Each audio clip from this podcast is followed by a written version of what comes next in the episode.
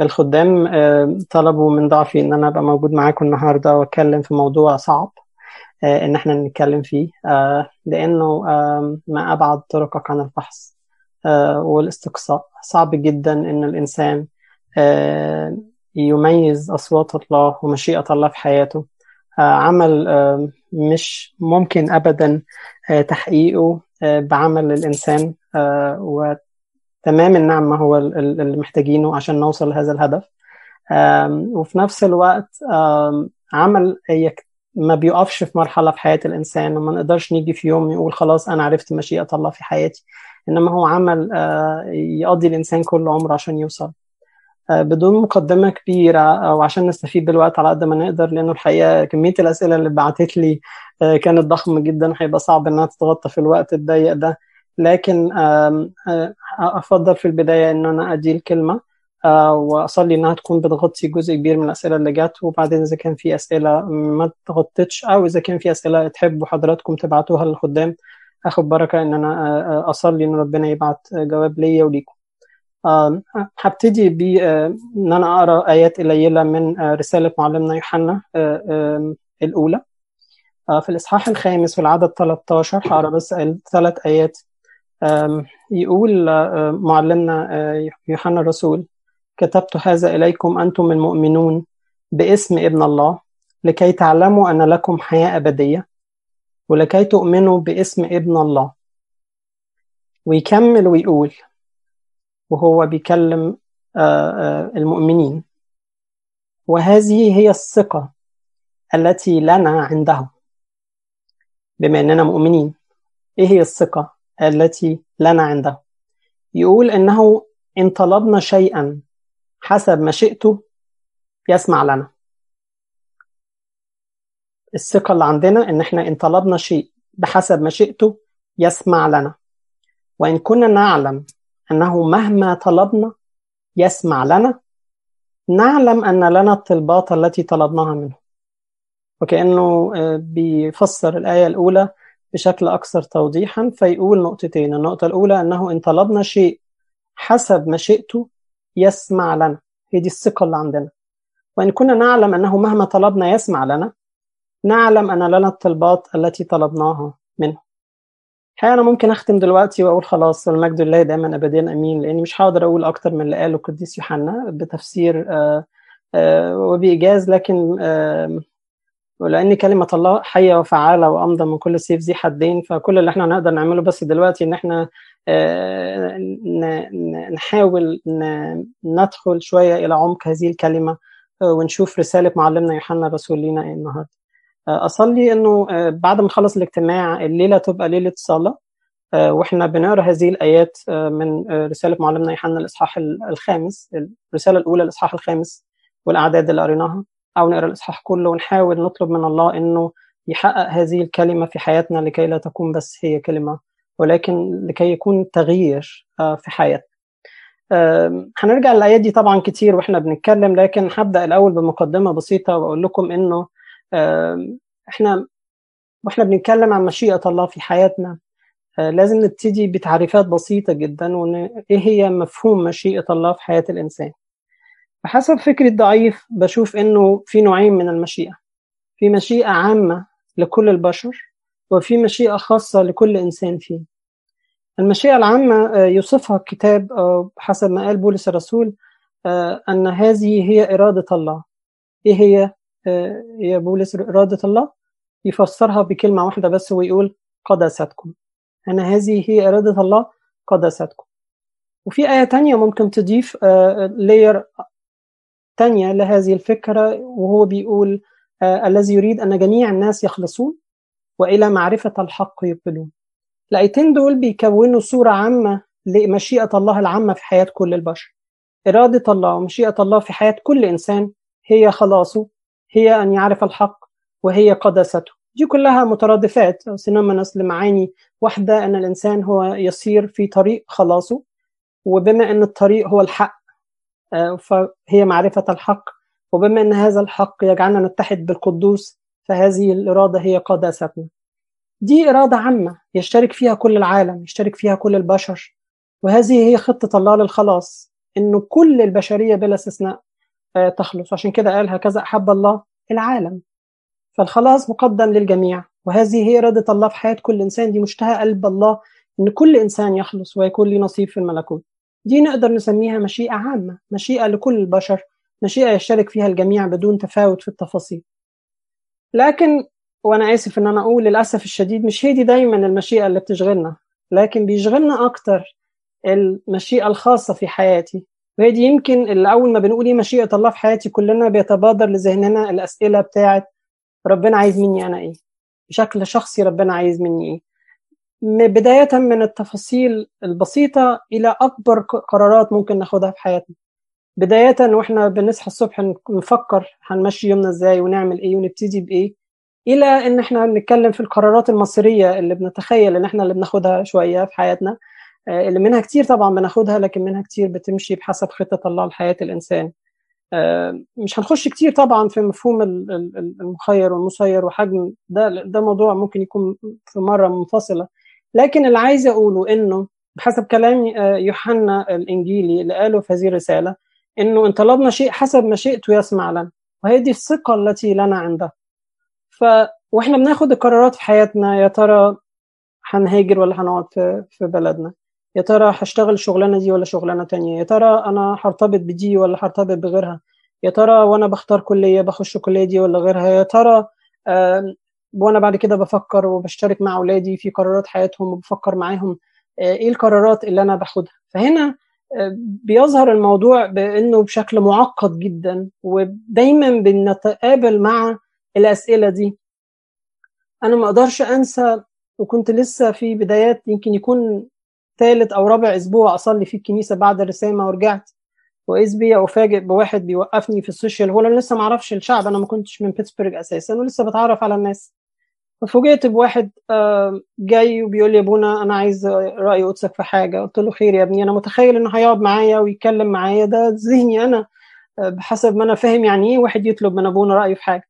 فاذ بي مطبق ورقتين في إيده وجاي بيديهم لي ويقول لي أبونا اختار واحدة منهم. قلت له إيه ده يا حبيبي؟ قال لي أنا عايز أعرف مشيئة الله في حياتي إيه. طيب إيه الورقتين دول علاقتهم بمشيئة الله في حياتك؟ فقال لي اللي هتختاره يبقى هو ده اللي ربنا عايزه مني. أنا لسه ما أعرفش حد يعني وأنا لسه يعني ولا زلت يعني على قدي خالص ما عنديش الحكمة الكافية اللي أقدر أتصرف فيها. طب أنا أعمل إيه؟ ده يا ربي ما خدناهاش دي في ال 40 يوم. لما واحد يجي يقول لي اختار لي واحد أنا أقول له إيه؟ طيب يعني. حاولت معاه بكل الطرق الممكنة وهو خلاص أنا عايز إن أنت تختار لي ورقة وبناء على الورقة دي يا حبيبي ما ينفعش وقعدت أقول له الكلام اللي أنا هقوله لكم كمان شوية ده ومفيش فايدة خالص. هو عايز أبونا يختار له ورقة. قلت له طيب يا ابني أنا مش هقدر مش هقدر أكثر بخاطرك بس يعني فلتكن مشيئة الله. وبعدين اخترت ورقة قلت له خد يا حبيبي. فايز بي يفتح الورقة ويبص فيها وتظهر على ملامح وجهه غصه كده ومضايقة شديدة جدا وبعدين يقول لي طب ينفع تجرب تاني؟ وهنا أنا الحقيقة انفجرت في يعني في في, في ضيق ملأ قلبي إنه يا هو قد كده إحنا مش فاهمين إحنا بنعرف مشيئة الله إزاي في حياتنا. فلما جالي السؤال بتاعت المشيئة الحقيقة أنا يعني استحضرت هذا الموقف. وعلى قد ما أنا مش قادر ألوم هذا الإنسان ولا أدينه لأني لا أملك إن أنا أدينه. على قد ما شعرت بصعوبة أن يترك الإنسان حياته وياخد قرارات مصيرية في حياته بهذه الطريقة. هل هي دي الطريقة اللي إحنا نقدر نعرف بيها مشيئة الله؟ كلام عن مشيئة الله صعب لأنه زي ما بقول وإحنا بناخد قرارات مصيرية في حياته بيبقى في إشارات زي ما إحنا بنبقى بنسوق كده بيبقى في ساينز على السكة. مرة نلاقي stop sign مرة نلاقي yield sign مرة نلاقي stop مثلا red light مرة نلاقي slow down في إشارات كتير بنقابلها في حياتنا. والإنسان غاية حياته وعلاقته مع الله أن يصل إلى أن يعرف مشيئة الله. وهنا زي ما قلت لكم في الأول بنتدرج من الأمور البسيطة جدا إلى كمال علاقة الإنسان بالله. مش عايز أخش في تفاصيل كتير هحاول أبقى محدد جدا في نقط عشان نستفيد بالوقت. وأجاوب على سؤال كيف يعرف الإنسان مشيئة الله في حياته؟ آه، ومشيئة الله في حياة الإنسان هي تلخص كل حياته تقريبا. لدرجة إنه واحد من أشهر الكتاب الأمريكان سي إس لويس لو لو تسمعوا عنه لخص وقال إنه علاقة الإنسان بالله بتختصر هذه الكلمتين. في ناس في حياتهم يقولوا لربنا كلها فلتكن مشيئتك؟ ودول اللي في النهاية هيتقابلوا معاه في السماء ويقضوا الأبدية معاه. وفي ناس تانية يوم الدينونة يسمعوا الله بيقول لهم فلتكن مشيئتكم. هي دي اختياراتكم وهي دي مشيئتكم وهو ده وهي دي الثمرة بتاعت هذه الاختيارات تكون دينونة. آه، كلام مخيف بس هي دي الحقيقة.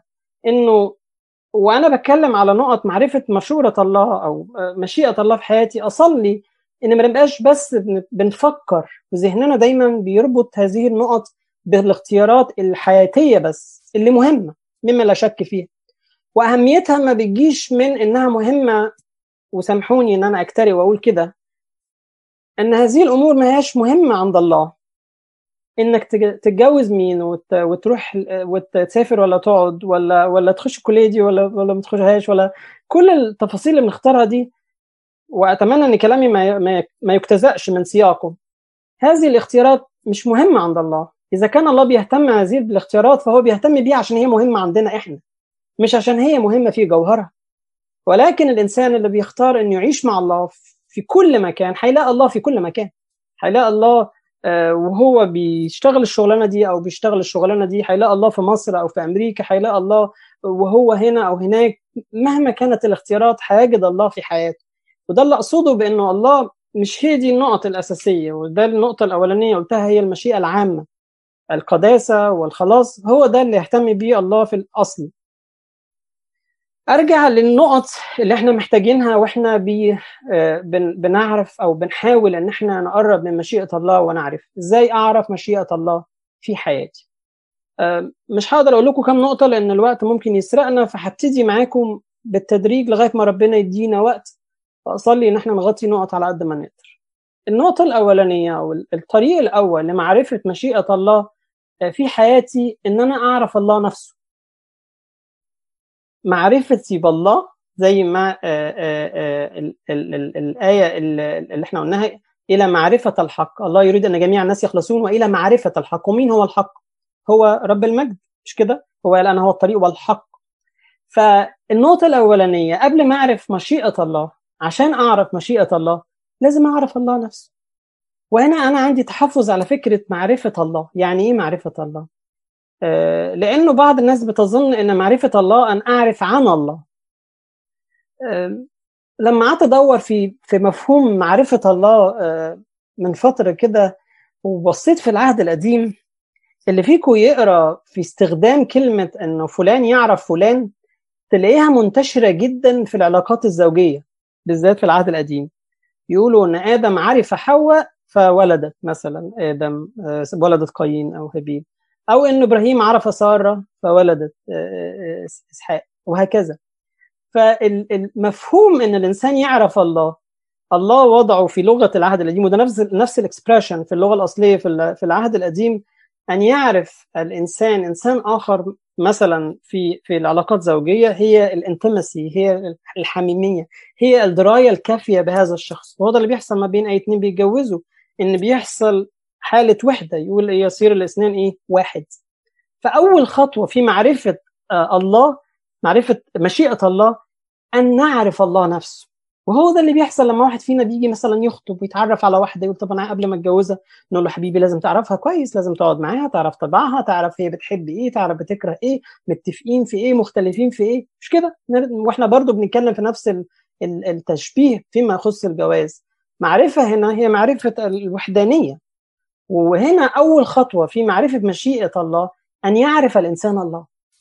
قبل ما أدور على ربنا عايز مني إيه أنا محتاج أعرف الأول ربنا ده عامل إزاي عشان أقدر أعرف مشيئة الله. والعلاقة دي المعرفة دي مش هتيجي غير بالخبرة بالحياة اليومية.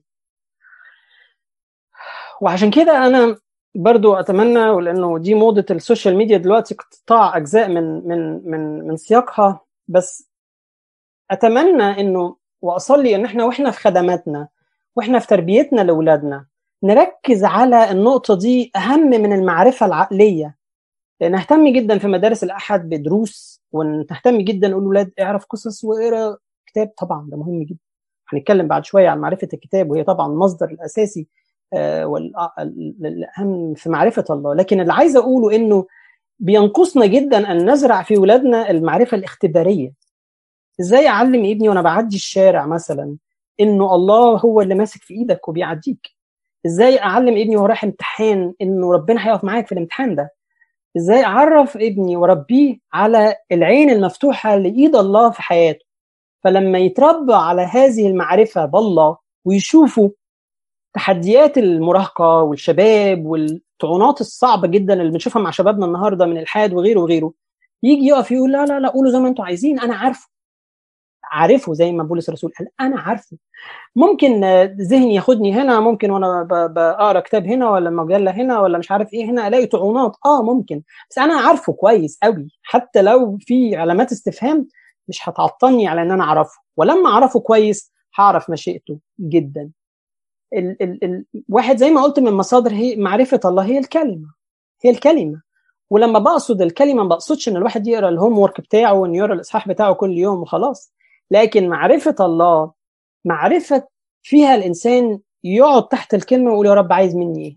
زي القديس أنطونيوس بالظبط عمل إيه؟ سمع الكلمة ونفذها نفذها من غير لف ودوران في البلدي نفذها وما قالش أصله ده ما كانش يقصد اذهب وبيع كل مالك. ده زي ما إحنا كتير بنحاول نفسر الكلمة ب layers فوقها. ابدا.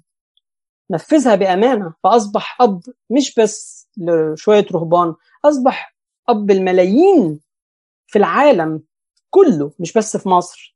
وأب لمدرسه الرهبنه اللي خلصت ملايين ويقول عليهم الآباء إن دول طغمة في السماء في حتة تانية يعني. آه مش موضوعنا. لكن عايز أقول إنه إخلاص الإنسان وأمانته في التعامل مع كلمة الله هتخليه يتلامس مع مشيئة الله في كل حاجة في حياته دي النقطة الأولانية باختصار عشان ما أطولش عليك النقطة الأولانية إزاي الإنسان يعرف مشيئة الله يعرف الله اولا وحينما يعرف الله يعرف مشيئته في حياته دي النقطة الأولى النقطة الثانية واللي محتاجين نتكلم عليها من النهاردة لغاية بكرة الصبح هي الصلاة. الصلاة. الصلاة. ها ان إحنا وصلنا لمرحلة وإحنا بنتكلم مع الناس عن الصلاة إنها طب وإيه تاني؟ لما حد يجي يسألني يا ابونا أعمل إيه في الموضوع الفلاني أقول له حبيبي نصلي يقول لي آه ابونا هنصلي بس وإيه تاني؟ وكأنها شيء بيتقال يعني لتجميل الصورة أو إن إحنا بس بنقولها وخلاص أو إنه آه ما إحنا في الكنيسة فلازم نقول هنصلي. ولما نقول مثلا لأولادنا عندنا مشكلة معينة يلا بينا نصلي أيوه أنا أعمل إيه؟ يعني طب أنا عايز بدور على عروسة نصلي أيوه وأعمل إيه فهنا بيجي دايما تحدي إن إحنا نستوعب قيمة الصلاة وعملها في مشيئة الله في حياتنا. أنا فاكر كويس جدا وأنا مره مرة كنت بقرأ في أحد الكتاب عن الصلاة. بحسب تعريف واحد من الأباء ما هي الصلاة؟ والحقيقة أنا أول ما جيت أحضر الموضوع ده, ده أول نقطة جت في ذهني هي إيه هو تعريف الصلاة؟ تعريف الصلاة باختصار شديد جدا. هي مقابلة لمشيئة الإنسان الضعيفة العاجزة آسف العمية اللي مش شايفة لمشيئة الله ضابط الكل كلي الإرادة كلي المعرفة كلي الصلاح في حياتنا. وقفة الصلاة هي مقابلة للمشيئتين دول. وكل ما المقابلة دي بتزيد من حيث الوقت ومن حيث العمق ومن حيث التسليم ومن حيث أبعادها ومن حيث الإلحاح اللي هنتكلم عليه كمان شوية في الصلاة تبدأ مشيئة الله تتضح في حياة الإنسان أكتر وأكتر ويسمع صوت الله في حياته يوميا من خلال الصلاة. لكن في تحديات كتير بنقابلها الحقيقة في الصلاة. لما قديس أغسطينوس وهم بيسألوه يعني إيه لتكن مشيئتك في الحياة؟ هو مش مشيئة الله معروفة anyway هو مش الله كلي القدرة ومشيئته سارية anyway يعني إيه فلتكن مشيئتك في حياة؟ رد القديس أغسطينوس وقال إن مشيئة الله ثابتة ولا تتغير. ولكن فلتكن مشيئتك هي أن تتقابل مشيئة الإنسان وتخضع خضوعا كاملا لمشيئة الله. فتبان مشيئة الله في حياة الإنسان من خلال الصلاة لدرجة إن الإنسان يغير مشيئته هو شخصيا عشان تخضع لمشيئة الله. كلام صعب مش عايز أبقى بعقد الأمور لكن وأنا بقول النموذج ده بيستحضر في ذهني موقف شخص رب المجد وهو بستان جاسماني وأنا هنا بتكلم على شخص رب المجد بستان جاسماني كنموذج مثالي للبشرية. لأنه ناس كتير بتجت شوية بيختلط عليها الأمر طب إزاي شخص رب المجد هو بيشرح وهو إزاي هو مش الله؟ طب يعني الحوار اللي إحنا دايما مش هقدر أقرب له دلوقتي لأنه مش موضوعنا قوي. لكن أنا عايز أحط نفسنا كلنا في شخص رب المجد وهو واقف في بستان جاسماني وبيصلي. وهو بيصلي بيقول إن شئت أن تجيز عني هذه الكأس. بيصلي ويطلب أن تجوز عنه هذه الكأس لأنها كأس صعبة. صعبة بشكل روحي وهو بيحمل خطايا العالم كله بشكل نفسي وهو بيتخان وبيتباع آه وبيطعن من أقرب الناس بشكل جسدي وهو شايف كل الألام اللي هيكتاز فيها. ولكن يقف في آية محورية ما بين أن تجيز عني هذه الكأس. وما بين لما جه بعد كده وبطرس آآ آآ قطع أذن عبد رئيس الكهنة رب المجد بص له قال له رد سيفك أنه هكذا ينبغي أن يكون. شاف رب المجد أن هذه هي المشيئة هذه هي الإرادة أن تسير. ما بين الموقفين دول ما بين فكرة يا رب إن شئت أن تجيز تجيز عني هذه الكأس ما بين أنه هكذا ينبغي أن يكون. ما بين إن الإنسان يخش الصلاة وهو مش عارف إرادة الله وهو بيرفض أحيانا أمور معينه في حياته ما بين أن يخرج من وقفة الصلاة زي التحول اللي إحنا بنشوفه ده كنموذج للبشرية من خلال رحم ومخاض الصلاة وفي النص الآية لتكن لا لا إرادتي بل إرادتك لو كلنا دخلنا في هذه الروح من الصلاة نخش الصلاة وإحنا بنقول له جيز عني هذه الكأس. أنا مش عايز كذا أنا مش عارف كذا مش عارف أعمل إيه. وأطلع من الصلاة وبقول أنه هكذا ينبغي أن يكون يا رب مشيئتك في حياتي. تحول ده بشكل ظاهري طبعا لأنه بيمثل البشرية. حصل من الصلاة في الوقت اللي التلاميذ نايمين وده اللي خلاهم إيه رب المجد يجي لهم ثلاث مرات ويقول لهم اسهروا وصلوا. أما قدرتم أن تسهروا ساعة؟ لأنه شايف إنه زي الصلاة تقدر. على الناحية الثانية أقارن ده بموقف معاكس لواحد زي بطرس الرسول في متى 16 لما رب المجد سأل الناس ما تقول الناس إني أنا وقال له أنت هو المسيح ابن الله.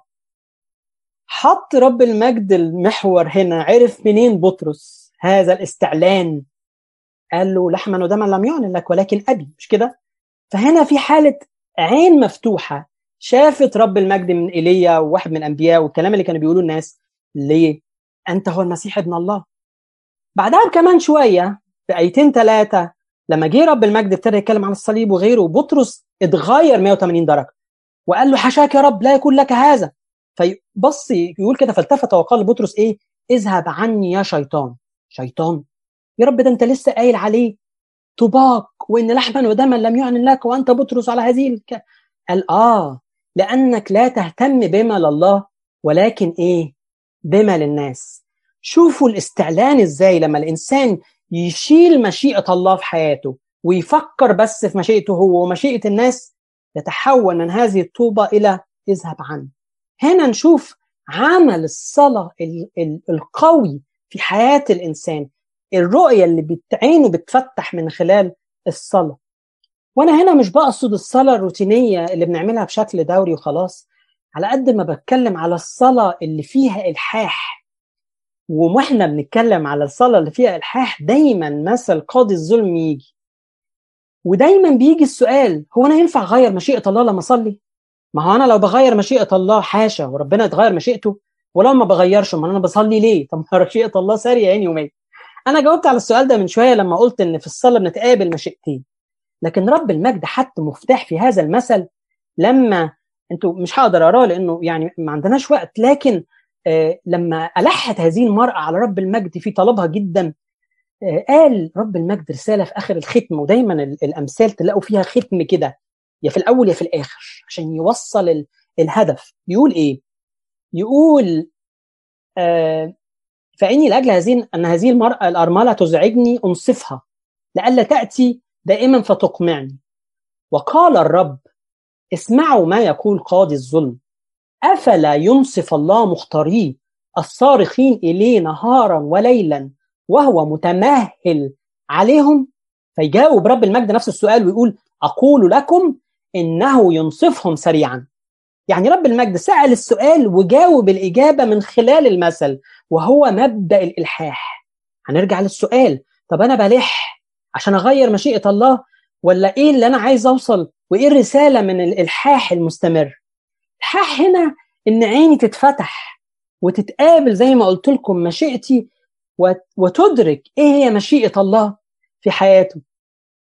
واحد من الأباء يقول إنه وأنا مش عارف مدى يعني صحة هذا القول. بس الحقيقة أنا لما قريتها لمستني قوي. في إحنا لسه كنا بنعيد عيد عرس قنا الجليل. وموقف الست العذراء لما قالت ليس لهم خمر وبعدين رب المجد قال لها امرأة لم تأتي ساعتي بعد.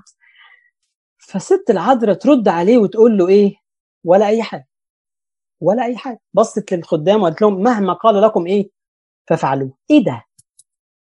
يقول واحد من الآباء والست العذراء كانت أرملة في هذا الوقت. إنه المسيح لما قال مثل بتاع قاضي الظلم على الأرملة وكأنه يستحضر في ذهنه موقف الست العذراء وهي بت بتقول بإلحاح مهما يقول لكم إيه؟ فافعلوا. هل العذراء غيرت مشيئة الله وبيقول لها دي مش لم تأتي ساعتي بعد؟ السؤال هنا إنه ده دي الرسالة اللي أنا عايز أوصلها لها. اللي عايز أوصل لها النهارده هي إنه العذراء وصلت لمقابلة مشيئة الله أن يفرح هذا العرس بعمله العجيب ويبدأ وتصير هذه الآية الأولى. وعشان كده الست العذراء ليها دلة وعشان كده كتير من الأسئلة اللي جاب طب هم رجال الله؟ وحتى الآية اللي تسوني قالتها هل الله مقيم كلمة عبده؟ وإزاي الله يسمع لعبيده؟ وهنتكلم بعد شوية عن إيليا مثلا. الست العذراء نقول في التسبيحة إيه؟ ولك سعي بدالة أكثر من الشيروبين الدالة دي إنه العذراء تحتضن كبشر كده وتقول لنا تعالوا قابلوا مع مشيئة ابني. وهنا زي ما القديس يوحنا قال مهما طلبنا شيء حسب مشيئته. لما تتقابل مشيئة الإنسان مع الله ويجي يقول لي رب اعمل اللي انت شايفه هنا يخلي الإنسان مشيئة الله في حياته هي القانون وهي رغبته قبل ما تكون رغبته إن يعمل اللي هو عايزه. تقولوا لي طيب ما إحنا مش بنعرف نقول إيه؟ أقول لكم القديس بولس قالها بوضوح يا رب لأننا يقول لأننا لسنا نعلم ما نصلي لأجله كما ينبغي. ولكن إيه؟ الروح نفسه يشفع فينا بانات لا ينطق بها الروح نفسه يعرفنا نصلي إزاي؟ زمان أب اعترافي لما كنت أقول له طب أنا مش عارف أصلي يقول لي يا ابني الصلاة دي عاملة زي ما يكون واحد إيديه مش نظيفة. لما الواحد تكون إيده مش نظيفه بيروح يغسلها بإيه؟ هل بيستخدم إيد حد؟ هل بيغسلها بحاجة؟ مش بيغسلها بإيده. يقول لي يا ابني الصلاة هي اللي تحل مشاكل الصلاة. لما تقول لي أنا بصلي ومش حاسس إن مشيئة الله فيها أقول لك كمل صلاة. لأنه الصلاة هي اللي تفتح عينينا وتعرفنا إيه هي مشيئة الله. ومشيئة الله مش زي ال vending machine. نحط ال coin بتاعت الصلاة ونستنى إنها تنزل لنا حاجة. ولو عصلجت شوية نقعد نخبط فيها شوية عشان الكانه تنزل. مشيئة الله مش كده. مشيئة الله مش الإنسان يحط ويستنى تنزل ولو ما حصلش يزعل ويجي لأبونا ويقول يا رب أنا صليت وما حصلش. وأنا اكتست هذا الموقف أكتر من من مرة في حياتي. لما يجي إنسان يقول لي آه أنا صليت من قبل الموضوع ده وارتبطت فلانة واتخطبنا وأنا كنت مصلي واخد علامات كتير وكلها اتحققت وبعدين في الآخر الموضوع ما مشيش. وبعدين في الآخر ما قدرناش نكمل. لما نيجي نخش في تفاصيل هذا الأمور آه يا حبيبي أنت بتصلي عشان توصل لده ولا عشان مشيئة الله تسير في حياتك وعشان كده لما تقروا في الصلاة الربانية ترتبط صلاتين تكن مشيئتك ليأتي إيه؟ ملكوتك. كما في السماء كذلك على الأرض. زي ما الملائكة يقول عليهم أرواح خادمة مرسلة للخدمة إحنا كمان كما في السماء كذلك على الأرض نقول له يا رب إيه؟ اللي أنت عايزه في حياتك. مش زي ما اتقال تطلبون ولستم تأخذون لانكم تطلبون رضيا لكي تنفقوا في لذتكم هنا يجي الله ينقي رغبات الإنسان يقول لا يا حبيبي دي مش بتاعتك لا يا حبيبي مش ده اللي أنا عايزك ليه. لا يا حبيبي أنا عايزك في الحتة دي. يبتدي يوجه الإنسان من خلال الصلاة المستمرة. الصلاة تغيرنا بصورة الله وناخد بيها مشيئة الله بشكل مستمر. قلنا نقطتين. أنا عارف إن أنا قلت الصلاه خدت وقت كتير زي ما قلت لكم الصلاه هي العمل الأسمى في علاقة الإنسان بالله وفي استيضاح مشيئة الله في حياة الإنسان. قلنا النقطة الأولى أن نعرف الله النقطة الثانية أن نعيش حياة الصلاة لكي نتقابل مع مشيئة الله. النقطة الثالثة إن إحنا نبتدي نسمع صوت الله في حياتنا. نعرف نتعلم إزاي نميز أصوات الله من اللي حوالينا.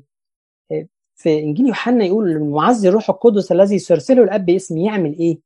يقول يعلمكم كل شيء. الروح القدس هو اللي يعلمنا إزاي نسمع. هقول لك تقول لي يا أبونا طب إزاي؟ هقول لك يقولوا إيه الآباء؟ يقول سكت لسانك ليتكلم إيه؟ قلبك. وسكت قلبك ليتكلم إيه؟ الله. عايز تسمع صوت الله؟ محتاجين نتعلم إن إحنا نقعد ساكتين تحته ودي كانت الأيقونة الأروع في حياة أبونا بشوي كامل الله يريح نفسه. ابونا بشوي كامل ده كان مكانه المفضل. يروح ويقعد وما يتكلمش. تحت أيقونة الصليب. اعترافات عند أيقونة الصليب. الصلاه عند أيقونة الصليب. يقعد الإنسان يسكت وأظن ده العمل اللي الإنسان محتاج يقعد عمره كله يتعلمه. إزاي يسكت عشان يسمع الله. مشكلتنا إن إحنا عايزين نعمل كل حاجة بدراعنا ونتكلم وأنا رأيي في الخدمة. طب أنا شايف. طب حبيبي طب طب طب اسمع. طب قبل ما تاخد أي قرار قبل ما تعمل أي حاجة قبل ما تقول لي أنا عايز مشيئة الله اسمع اسمع. عندي شوية ملامح لصوت الله أصلي إنها تكون ملامح مضيئة في حياتنا كلنا ومفيدة في إزاي نقدر نسمع صوت الله جوانا. اولا صوت الله صوت خفيف زي ما في قصة إيليا. فاكرين لما يقول إيه جت الريح ولم يكن الله في الريح. جت الزلزلة ولم يكن الله في الزلزال. جت النار ولم يكن الله. وبعدين لما جه الصوت منخفض خفيف كان الله وابتدى الله يتكلم. فالنقطة الأولانية وإحنا بنسمع صوت الله آه الانفعال ملوش دور. ودي هترتبط برضو بالنقطة الثانية اللي السربعة ملوش دور. إحنا بنسمع صوت الله أي حد بيجي يقول لأبونا أنا عايز آخد قرار ولازم يبقى ب... لازم بكرة يبقى آخد القرار أقول له لا يا حبيبي. ما ينفعش. لازم ناخد وقتنا ونصلي. وندي فرصة لصوت الله أن يصل بوضوح. فالنقطة الأولى صوت الله لا يأتي جوايا ما يجيش بالانفعال ما يجيش بالدوشة ما يجيش بال... بال... بال... بالحركة. عشان كده حتى يعني بن... بنختلف جدا مع بعض الكنائس. ليه تقعد تعمل زيطة في صلواتها؟ أو حتى إحنا في كنيستنا لما يجي مثلا دايس تلاقي واحد مثلا حاطط ميكروفون في بقه وقاعد الصلاة محتاجة الروح ال ال ال الوديع الهادي اللي نقدر نسمع فيه صوت الله. النقطه الثانية بغير الصوت إن صوت الله يبقى هادي وما فيهوش استعجال إن صوت الله ما يجيش بالراحة. صوت الله ما يقوليش أقعد كسل وأنا هكلمك. ده مفهوم الحقيقة مغلوط وده يعني يمكن إحنا كشرقيين عندنا شوية الموضوع ده قوي قوي إنه التواكل يعني زي ما بيسموه. آه صوت الله ما يجيش كده حد من الاباء يتأمل في كلمة حلوة قوي. آه برضو ما أعرفش في, في يعني موضوعها إيه بس يقول في موقف بتاع يوسف لما جاء أفكار كده بالنسبة للست العذراء يقول بينما كان يوسف إيه يفكر ظهر له الملاك فحد زمان أب اعترافي قال لي شوف يا ابني بينما كان إيه يفكر. ظهر له الملائكة. استعلان الله يجي من خلال عمل الإنسان وحركته واجتهاده وإنه يفتح أبواب من هنا ويجتهد هنا ويعمل هنا. وفي النهاية الله يتكلم مش بالرحرحة ولا بالنوم. فإذا كنا اتكلمنا على الهدوء ده لا يعني أبدا التواكل. لكن الإنسان دايما يترك أبواب مفتوحة كتير ويستمع لصوت الله إنه يفتح ده ويقفل ده. مش العكس إنه يبقى الإنسان قاعد كسل ومستني إن الله يتكلم. صوت الله كمان آآ آآ ما يخلينا متكلين ومش قلقانين من اللي جاي. أنا مش عايز أتكلم على القلق خلينا النقطة الجاية لكن مفيش مفيش طب وبعدين؟ لا. آه حلو إن الإنسان يبقى عنده بلان في حياته لكن في أمور كتير يعملها الله يقول نحن لم نأخذ روح العالم بل الروح الذي من الله لنعرف الأشياء الموهوبة لنا. المعرفة دي أحيانا عطايا الله تيجي بشكل غامض مش مفهوم.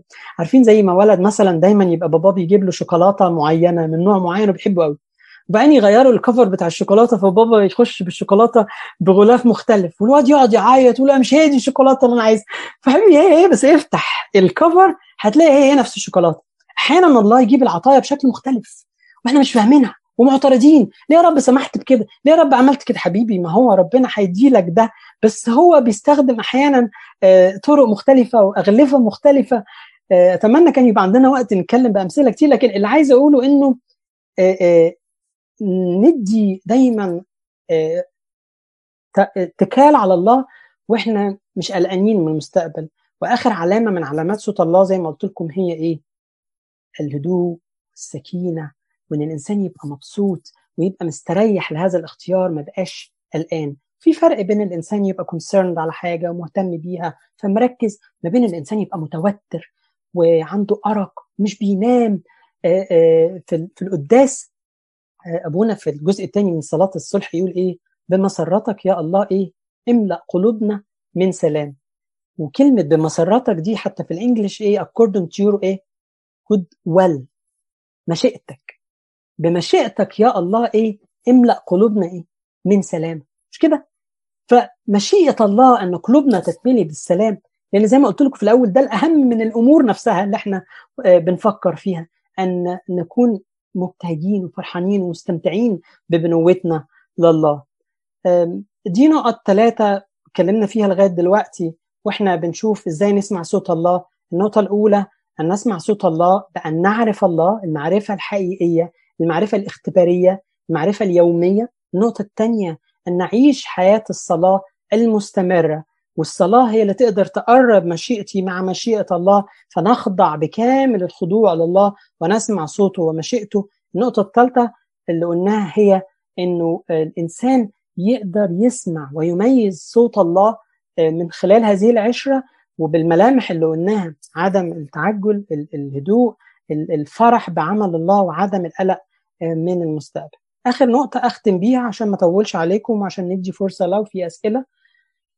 النقطة الأخيرة إنه الإنسان يعرف إيه هي أولوياته في حياته. عشان لما يهتم بقرارات ويسأل يكون حاطط الأمور في سياقها الصحيح وما يبقاش كل اللي همه أمور مفروض إيه إنها مش في طب الأولويات مش في أول الليستة ولكنها تيجي نمرة ثلاثة نمرة أربعة. ما ينفعش حياة الإنسان تقف بشكل كامل عشان قرار بياخده فيما يخص شغل أو غيره.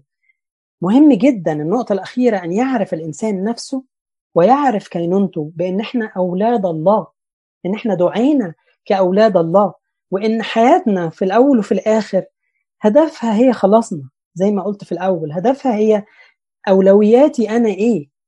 أولوياتي إيه كمان؟ وأنا بتعامل مع الناس اللي حواليا. زي ما حد عجبني قوي حد قال الذي يقضي حياته يحقق ذاته على حساب الآخرين يخسر كل شيء حتى ذاته.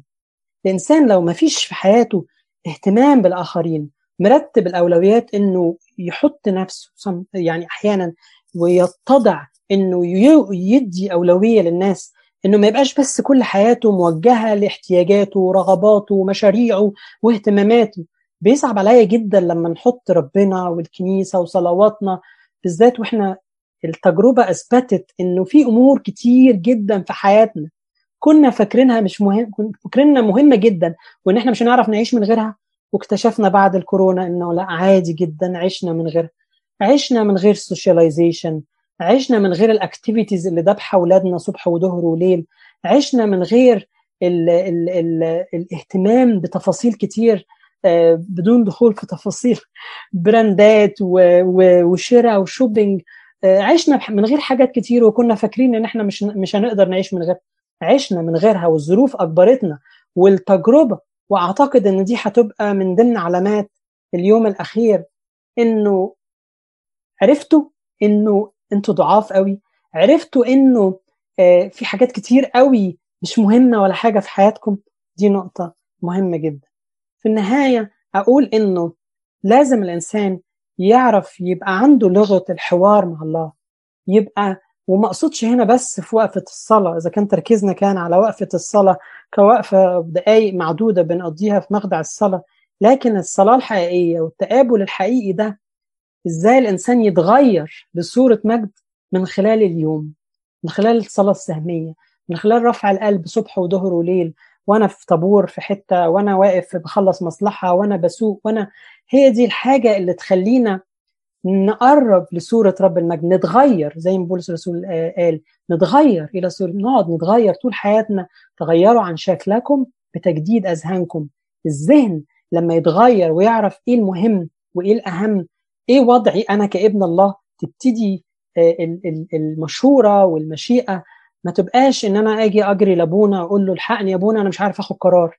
حبيبي أنت بقالك سنة ما جيتش تعترف حتى وتدور على خطيتك وتتوب. هل ده بس اللي أنت مهتم بيه النهارده إن عندك مشكلة؟ طبعا مهم إن الكنيسة تهتم بمشاكل ولادها ومهم إن أنا كأب أبقى مهتم باحتياجات ولادي بتفصيلها. زي ما الله كأب صالح بيهتم باحتياجات حياتنا كلها بتفاصيلها. لكن ومهم جدا الإنسان يبقى بيدور على الأولويات دي. وبعد كده لما نيجي نعترف نخلي بقى الأسئلة دي في الآخر ونهتم إن إحنا نقول لأبونا قبل ما نقول لأبونا أعمل إيه في كذا وتختار لي إيه اللي هي سامحوني مش دور أبونا خالص. لكن نبتدي نهتم أبونا قانوني إيه؟ أبونا هعمل كم مطانية المر... الشهر اللي جاي ده؟ أبونا هقرأ إيه, إيه؟ طب تقرا الكتاب ده ولا الكتاب ده؟ طب أصلي؟ طب مزمور كفاية؟ طب أزود يا أبونا؟ وبعدين لا أبونا يقول لك لا يا حبيبي ما تصليش ثلاثة كفاية اثنين لا يا حبيبي ما تصليش ال 12 مزمور كفاية كذا. لا يا حبيبي ما تصليش أربع صلوات في اليوم صلي بس باكر والنوم لأن أبونا عايز يعمل لك قانون. لكن للأسف اللي بيحصل هو العكس. لأن المشيئة لأن الإرادة مربوطة بما هو جسدي وما هو بس مهتم متعلق بالأرض. ربنا يدينا إن عينينا تتفتح للمشيئة في حياتنا لأن إرادة الله هي قداستنا. وهي دي رغبة الله في حياتنا إن إحنا نخلص ونعرف طريق الحق ربنا يديني ويديكم نعمة أن تنفتح أعيننا وودنا وحواسنا كلها بختان روحي يشيل فيها ربنا كل الغيامات اللي إحنا بنحطها كل يوم باهتماماتنا الجسدية ويفرحنا بمعرفتنا الحقيقية بيه. في النهاية أقول لكم هذه هي الحياة الأبدية. أن يعرفوك أنت الإله الحقيقي. هي دي الأبدية إن إحنا نعرف ربنا كل يوم وهو ده هتبقى شغلنا الشاغل في الأبدية. مش هيبقى ورانا حاجة غير إن إحنا نعرف ربنا أكتر وأكتر وأكتر. سامحوني اللي مش هيبتدي هذه المعرفة هنا هيعمل إيه فوق؟ مفيش. مهم جدا إن نبتدي رحلة الأبدية من النهارده. المعرفه زي ما قلت ما هياش معرفة كتب بس هي مهمة معرفة الكتب. ولسه كنا قبل ما نطلع لايف كنا بنتكلم على سلسلة مثلا لدراسة الليترجية والقداس. بيقولوا the eye cannot see what the mind does not know. الواحد كل ما بيعرف أكتر ويعينه تتفتح ويبتدي يشوف السماء وهو في القداس وهكذا. في كل حاجة بندرسها. ويعني زي ما بيقولوا الفيسبوك والزوم ميتينجز كترت جدا والكلام كتر جدا. أصلي إن هذا الكلام الكتير يكون للتغيير لفتح العين لمعرفة مشيئة الله الحقيقية في حياتنا. له المجد في كنيسته المقدسة من الان والى الأبد. آمين.